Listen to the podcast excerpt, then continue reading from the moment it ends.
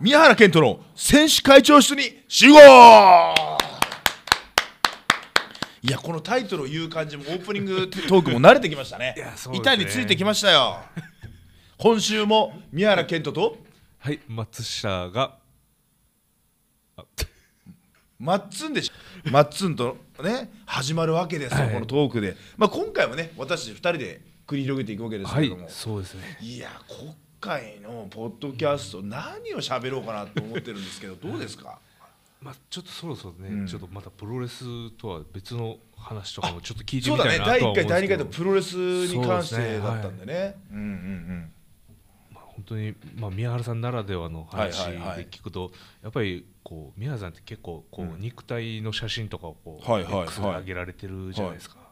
でそこでやっぱこう日々筋トレしていく中ではいはい。なんか冬ってなんはか一般的にはちょっとこう外にランニングとかしにあ行きにくいイメージなんですけど、はーで何ですかそれが？い、いやそこであの冬とかって外でこうトレーニングとかはしたりするんですか、あー確かに。ね冬って確かに寒いからどうしても外に出たくないっていう一般の方多いかもしれないですよね。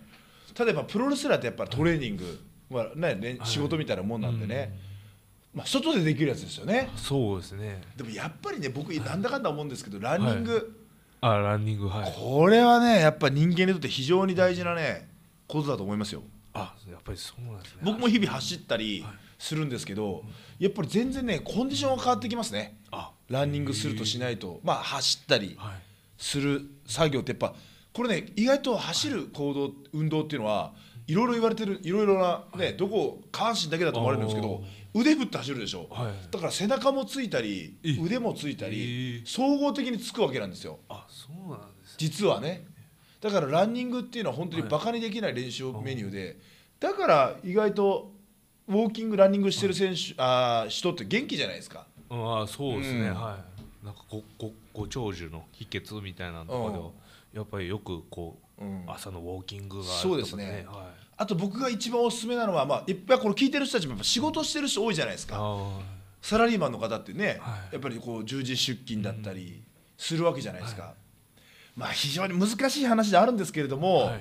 やっぱり起きてストレッチして体操してに20分から30分ちょっとウォーキングとか走ってシャワーを浴びて一日がスタートしたら絶対に僕はあのー その一日は充実先になると思います非常にこれこれは非常にねあれですけどレベルは高い話ですけど。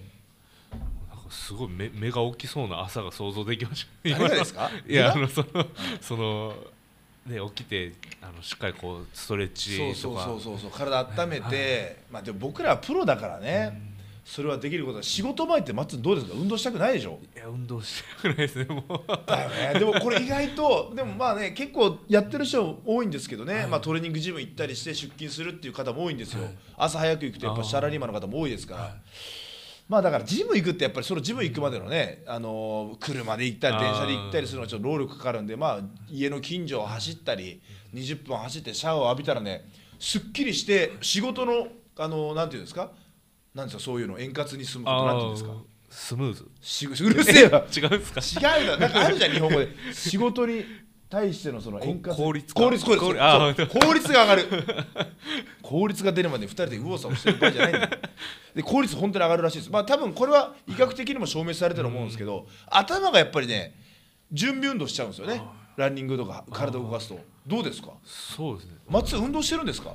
まあ本当にい家から最寄り駅までちゃんと歩いて。あーあじゃあ逆にそういう時も 腕を振って歩くとか。いやいや笑ってる場合じゃないんですよ。いやでも確かにじゅ重要ですね。さっきのお話聞いてそう。の背中の。背中がつくんですよ。だから腕振ってしっかり腕振って。とかでも例えばまあ難しいですがまあねじあの自宅の,、はい。あの最寄り駅まで行くんだったらたまに大幅で歩いてちょっとこうララウンジっていうんですけどねランジ風のこうスクワット入れながらやってみるとか。あやってみたらいいじゃないですか。あたまにこそうのこうこうやって負荷かけて。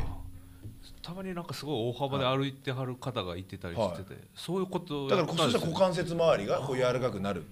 だからまあ確かにねマッツンみたいなこう会社員の方っていうのはいわゆるその最寄り駅までってじゃあ非常に大事な 確かに。ポイントになるかもしれないですね。松も10分ぐらいですか？15分。そうですね。10分15分で。まあ、10分15分でも非常にいいじゃないですかじゃあちょっと腕を振って歩いてみますとか。だからちょっと下半身に集中してちょっと力を入れながら歩いてみるとか。でちょっとジョギングしてみた見るとか。たただの通勤がもうあの自分への活性化になってうん。すごいいいですね。でも僕あんまり経験したことないんで分かんないですけど日本って満員電車すごいんでしょ？ああでもすごいですね満員電車。あれって今もそうなんですかね？はいもうまあ自分その大阪から東京に来てびはいはいはい。っくりしたのが始発からもうい椅子に座れないっていうあの大阪ないっすかね。あんまそうあんまり東京じゃないですよね、はい。まだそこまで始発から座れないなんてあるんやと思って。だからすごいですよね東京の電車っていうのは、多分これうんうんそうだよなってうなずいてる人多いと思うんですよ。プロレスファンの方もね。確かにね。でもそう考えてやっぱりその満員電車はねつま先浮かして あのキープしてもしょうがないですよね。スクワットキープしても。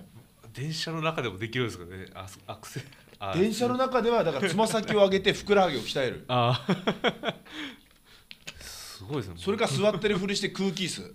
ちょっと下シートにつけないでお尻を浮かすってめちゃめちゃ高度なまあでも変身してるのもあるよね。それは難しいね。だからまあ一番いいのはやっぱり、あのー仕事の出勤前に家の周りをランニングしてシャワー浴びて血流を良くする。やっぱシャワー浴びるとお湯かかるんで体の血流が良くなるんですよね。あ血流良くするのはやっぱおすすめですね。ー。もうやっぱりどの年代の方でもできる、できます。やっぱあとストレッチでしょうね。はストレッチ朝起きて、まあ、ご飯食べたりしてストレッチしてまあランニングウォーキング20分してシャワー浴びるっていうのが僕はね結構やっぱりね目がさ覚めますよね。俺絶対仕事の効率上がると思います。いやもうぜひ実践してみないと松もやろう。やります。うん。いや本当に朝活は非常にいいですよ。宮原さんそのモーニングルーティンみたいなのって。僕はだからストレッチ。ああもう絶対に。絶対やってますね。もう下手したら16年。あすごいですね。でまあ練習に向かうみたいなまあ、それこそ前回話していたあの、はい。さんとかはやっぱりそういうのを続けてスチさんはさんはストレッチとやっぱウォーキングを大事にしてると聞きますよね。やっぱり重要なんですね。多分そうでしょうね。だからやっぱりこう積み重ねじゃないですかね。ね。だからやっぱ日々はい。積み重ねにすればそれがもう日々の日常になっていきますからね。それをやらないと体が気持ち悪くなるっていう 日常化していくのが大事ですね、うん。だからそうですね。だから気合い入れて走るぞとかストレッチするじゃ,、じゃなくて日常にどれだけ組み込めるかですよね。確かに。やるぞって意気込んでやってみた方がなんかたそう意外とね短期で3日放送終わっちゃうかもしれないんで。だからそう考えるとあれですよね。あのーあの確かに最寄り駅まではい。ウォーキングする際にちょっとお腹に力入れて歩いてみようとかそういう変化で脳みその変化って変わるんで脳内のこういう指示っていうんですかね。すごいですね。やっぱ変化は大事ですよね。日々なんとなく歩いてることを意識して歩くか歩かないか、やっぱり意識って大事。大事ですよ。ちなみに宮原さんってあの朝食とかって？朝食僕らだってやっぱアスリートでもあるからやっぱりタンパク質、まあ、朝だと炭水化物も取りながらやっぱり練習前だとエネルギーって必要じゃないですか。ご飯だとかね、まあ、僕だったら玄米も食べますけどね、あやっぱり朝にちょっと炭水化うん、物を朝はやっぱり炭水化物取らないと僕らやっぱ練習で重いもの持ち上げたりするからエネルギーはやっぱ大事ですよね。やっぱり主に練習とか朝というか午前中僕はしたいんですよね。あ例えばねいろいろほらあのこういうね収録の仕事だったり、あー。PR の仕事だったり、まあねメディアの仕事だったり入るじゃないですか。そういう場合僕は基本的にはね朝やりたい派なんですね。その一番前にねごご多忙もご多忙ですねいやご多忙ではないでしょ練習ありがたい話じゃないですか。でもね。いろいろなね。やっぱり、ん。あのまあ、その合間を縫って、うん。やっぱりこう X でこういつもリツイートとかもされてるっていう感じなんですか？もうだからもう SNS も変な話も僕の日常ですよね。あ X インスタグラムブログとかあるじゃないですか。まあ今だったら YouTube 変な話全部網羅してるじゃないですか。あはいはいはい。だから僕にとっては日常ですよね。あそこに今最近 YouTube が入ってきたんで。あ でもね YouTube はほら大弟子と小林ちゃんっていはうねサポーターがいるんであ正直僕は別に何の労力もないっていう。ありがたい話ですよね。宮宮原さんはに、日常で一日ほとんど埋められてるっていう感じなんですか？もう、うん。X あの SNS とかでしょ、はい。寝る前までやっぱりでもほら僕らって今ってほらテレビが日常でプロレスやるわけじゃないから、あーでも今意外と SNS ってどうですか？松結構一般の人も身近じゃないですか？ね。多分電車通勤しながらでも、SNS 見てる人多いじゃないですか、そうね。はいその中でなんか僕の情報がパッと入ってきたら、い、いなと思って僕は毎回や毎日こう SNS と向き合ってますけどね、やっぱスポーツトレンドとかよりは結構プロレスワードが、ねうん。頻繁に上がってたりとそうそう。やっぱりその、まあ、ヤフーニュースでもそうですけど、あそうですね意外と親父世代ってヤフーニュース好きでしょ？あ。あれなんでおじさんってヤフーニュース好きなの？なんでなんですかね。あれおじさんヤフーニュース好きよね。コメントとかも結構書いてある。そのヤフーニュースでちょっと思い出したんですけど、はなんかこの前あの三原さんが、うん。あのえ X で X で。あのあるファミリーと会いましたっていう。何ですかファミリーって？佐々木。健介さん北斗晶さんね、はいあれもねどっかの媒体が僕の X をヤフーしてましたね、最近メディアもなんかね人の SNS をね、あのー記事にするの好きですよね、まあ、ありがたい話なんですけど。そうなんですよさ先日ね、はい。まあ、佐々木健介さん北斗晶さんとね、まあ、新年会というかね、まあ、あー選手会長も就任したしちょっとそうそうあの、まあ、就任したし、まあまあ、新年会も含めて、まあ、新年の挨拶も含めてね、はい。ちょっとお食事をねさせていただいて、まあ、久しぶりですよね、はい。お会いしたのはね。あそうなんですね、ねなかなかお会いする期間もねお互い皆さんね忙しいですかああ確かにそうら、ですね。僕も試合もあるしあちらのね、あのマスコミやタレントの仕事もあるんでね、まあ、なかなかひ会わないんでね、まあ、新年の挨拶を含めっていう感じですよね。すごい。じゃあもう重要な一日というかあの。ねまあでもね、いやでもそうかポッドキャスト聞いてる人は知らない人もいるかもしれないですけど、はい。僕はもともと全日本プロレス出身じゃなくて、はい健介オフィス北斗晶さんが社長、佐々木健介さんが師匠。あそうなんです僕は高校卒業して健介オフィスっていうところ埼玉の吉川にある、で2008年あ2007年の3月に入門してだから僕の師匠は佐々木健介さん。ああ初めての社長は北斗晶さん。そこに2013年までいたのかな？2012年までいたのかな、そこ曖昧なんですけど、あ今まあ、言ったかったです約、まあ、6年はい。ぐらいを一緒に、まあ、いわゆるす若い時は一緒にやっていたということですよね、ちなみにな何歳から入られた18ですあ高校18卒業してだから健介オフィスだからね今でも覚えてるんですけどね、2007年の3月1日に高校卒業して、はい。3月の4日にはもう上京してるんですよ。福岡から。もう全然。もうすぐ3日間しかだからもう猶予はなくて、あはい、もうそこから監獄生活みたいなもんですからね。まあ練習生ってそういうもんですよ。あおすごいですそうだから師匠と、はい。まあしね北斗さんに、はい。まあね再会したっていうことですよね、すごいですね。うん。やっぱなかなか今僕のことを「おい健太!」っていう人少なくなってきたでしょ この世界いるとね。宮原さん宮原選手とかね。だからもうありがたいですよね。こうやってね離れてもこう気にかけていただいてね、はい。お食事して、まあね、会話トークしたりして、はい。まあいろいろね話してるわけですよ。面白いよ。面白いというかありがたい話ですよね。いやでもその、ちちなみになんか話せるぐらいでいいんですけど、うん。どどういう会話とかしてたんですか？いやまあでもその昔話だったり近況報告ですよね、まあね。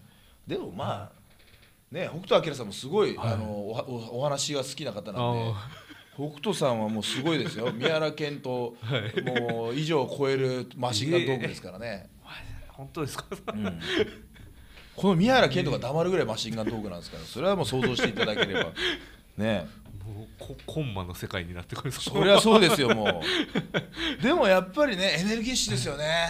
うん。やっぱりあの改めてこう再会すると、ね、僕も頑張んなきゃなって思いましたよね。うん。まあ、力をもらえるというか、うん、力もらいましたよね、やっぱり X でも書きましたけど、はい。エネルギーいただいてっていうね、やっぱり非常にいい再会でしたよね。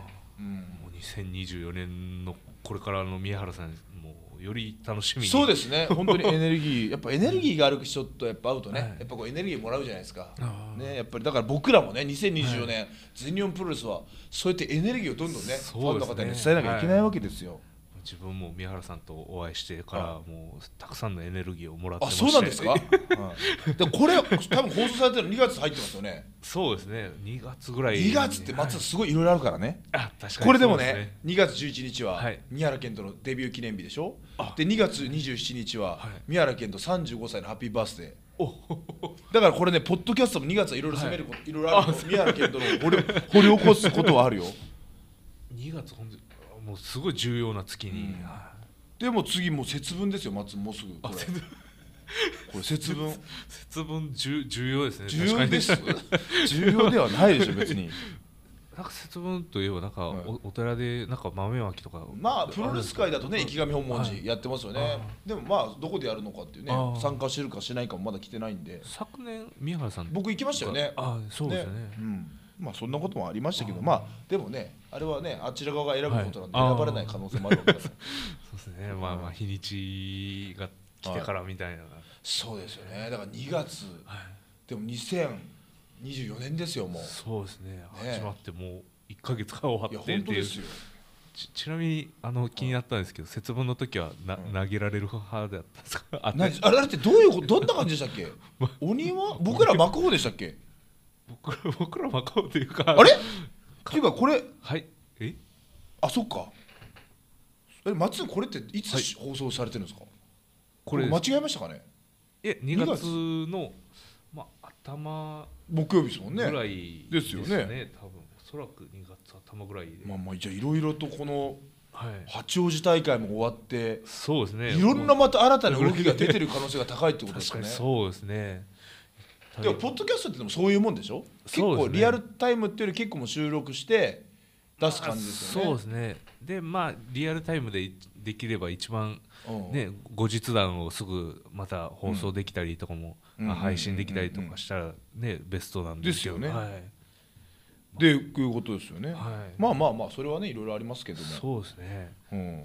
まあということでですよマッツン今回は。まあ。そうですねマッツンは師匠みたいなのいるのかよあなたは？師匠ですか？恩師とかそういうお世話になった人もこれからですか？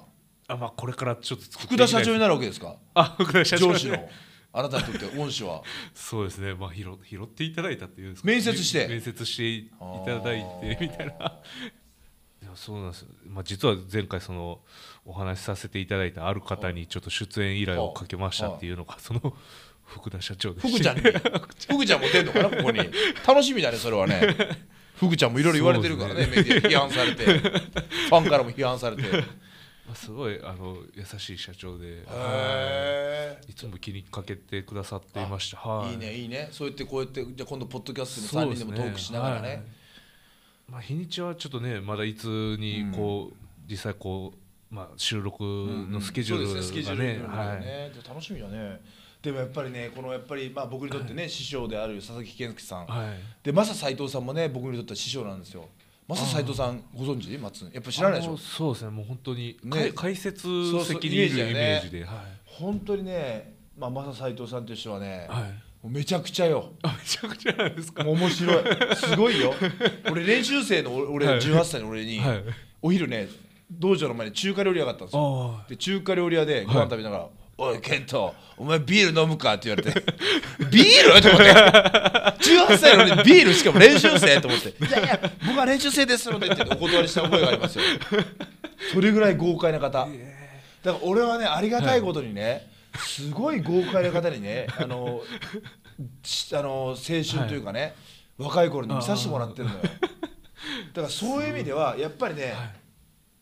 人間にとってはいやっぱり若い時に出会う人ってのはすごく大事よ、うん。そうですね。やっぱり俺はいつもそう思う。だからね、今の全日本プロレスね、はい。これから若い選手がいっぱい入ってくるわけじゃないですか、うんそうですね。やっぱそういう子たちにとってもね、はい。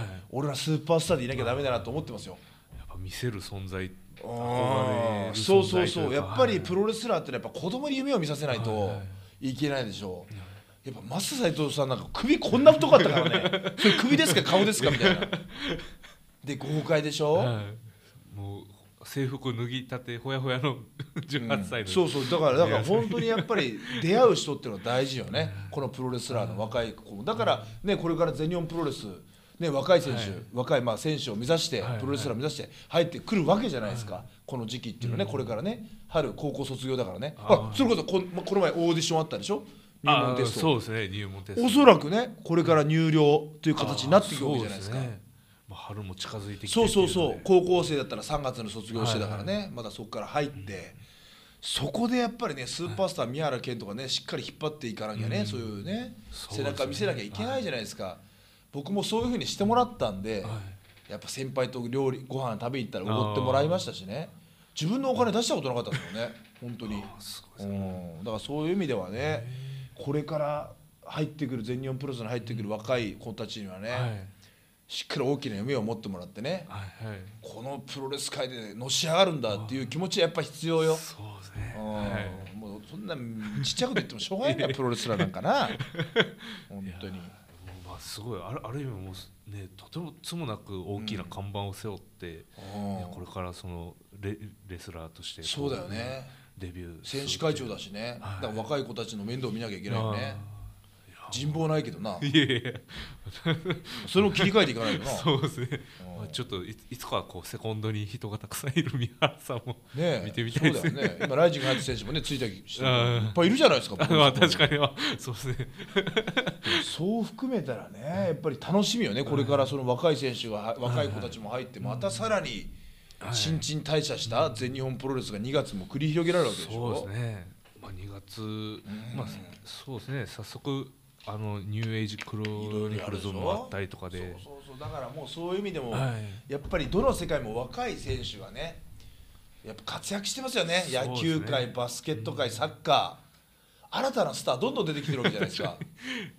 だから僕もねもっともっとね輝きたいですよね。なんで笑ってるんですか？いやさらにススーパースターの上に行くいやスーパースターをさらに磨くわけよ。スーパースターを磨くうんそりゃそうでしょ。あ確かにスーパースターをね。限界はないからね。限だって矢沢の A, A ちゃんなんかさ 70? 過ぎてスーパースターじゃん。俺は A ちゃんとかに負けたくないんだよね。近づきたいよね。この前のあれで言うと、ええ。いちゃん淵さん宮原さんみたいな。そういうことよ。どういうことよそれ？どういうことなんですかね。本当に。いやだから僕が思うにやっぱり若く若い時に出会う人っていうのは大事ってことよ。